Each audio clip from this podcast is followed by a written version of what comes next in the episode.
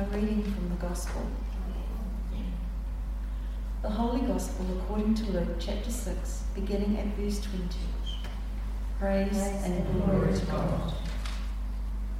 Looking at his disciples, he said, Blessed are you who are poor, for yours is the kingdom of heaven. Blessed are you who hunger now, for you will be satisfied. Blessed are you who weep now, for you will laugh. Blessed are you when people hate you, when they exclude you and insult you and reject your name as evil because of the Son of Man.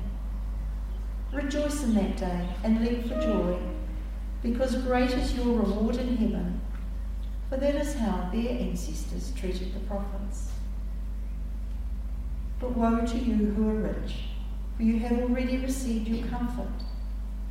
Woe to you who are well fed now, for you will go hungry. Woe to you who laugh now, for you will mourn and weep. Woe to you when everyone speaks well of you, for that is how their ancestors treated the false prophets.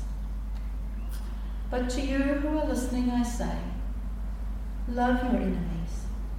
Do good to those who hate you. Bless those who curse you. Pray for those who mistreat you.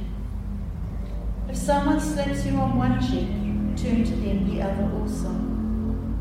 If someone takes your coat, do not withhold your shirt from them. Give to everyone who asks you, and if anyone takes what belongs to you, do not demand it back. Do to others as you would have them do to you. This is the gospel of Christ. Praise Christ the Lord. May the words of my mouth and the thoughts of my heart be acceptable to you, O God, my rock and my redeemer. Before I begin sharing these thoughts, I want to acknowledge that I've drawn information and ideas from a range of sources, but especially from some of the sermons from the monks of the Episcopalian Society of St. John the Evangelist.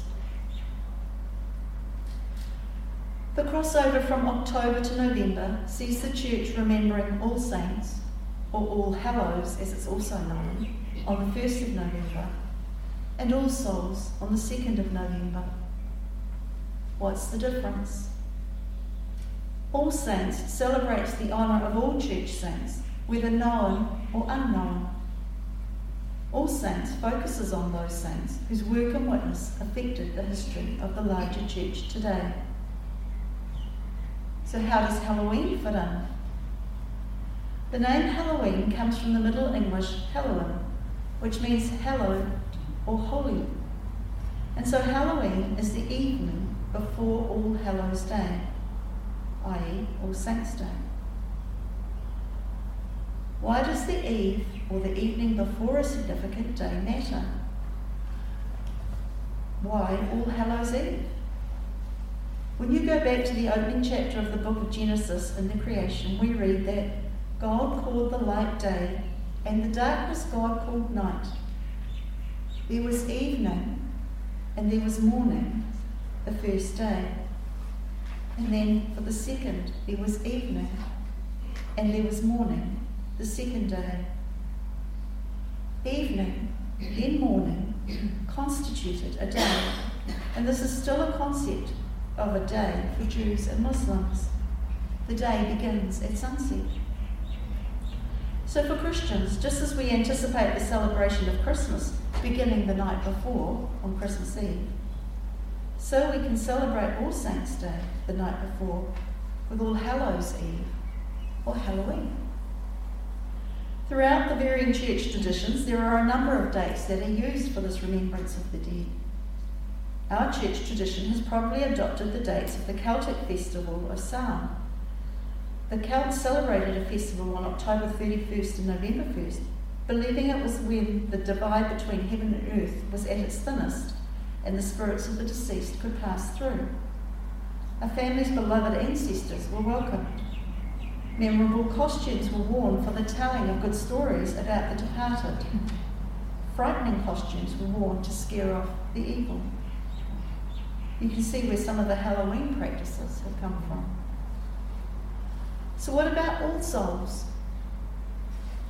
Sometime in the 10th century, the Catholic priest St. Odilo of Cluny instituted All Souls Day, a day to pray for the souls of deceased family members, ordinary men and women who had lived good lives and in the Catholic tradition were waiting in purgatory until they were worthy to enter heaven. The annual celebration became the final and third day of All Hallowtide. Following from Luther's work in the Reformation in the 1500s, the concept of purgatory disappeared from Protestant theology. All Souls Day became the day which is dedicated to those who are the quiet and the obscure, those whose faithful, ordinary lives have built up our own lives and our local churches.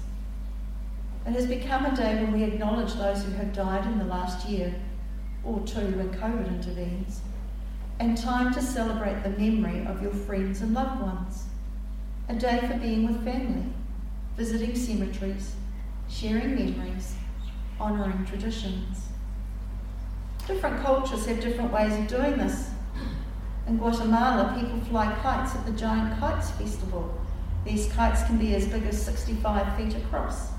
And you write a note to your ancestor and tie it to the kite's tail for your ancestor to read in heaven. In the Philippines, people cook the favourite foods of the deceased loved one for a feast with friends and relatives. Many visit their ancestors' tombs, light candles, and even spend the night there. In Hungary, many people keep the lights on in their homes for the duration of the night and leave food on the table in memory of their loved ones. In Poland, travelling home for All Souls Day can be a must, similar to Easter and Christmas. Families visit the cemeteries where their ancestors are buried, buried and set the night aglow with lots and lots of candles. Celebrating All Souls Day can seem to be a just, just juxtaposition. For many who have lost friends and loved ones in the last 12 months, or two years, or even longer, grief can still be pretty raw after the 9 11 bombings in 2001, in her message of sympathy, Queen Elizabeth said, Grief is the price we pay for love. We grieve because those people were important to us. They added richness to our lives. They enabled us to experience love. The tradition of celebrating all souls reminds us to take the opportunity to honour this.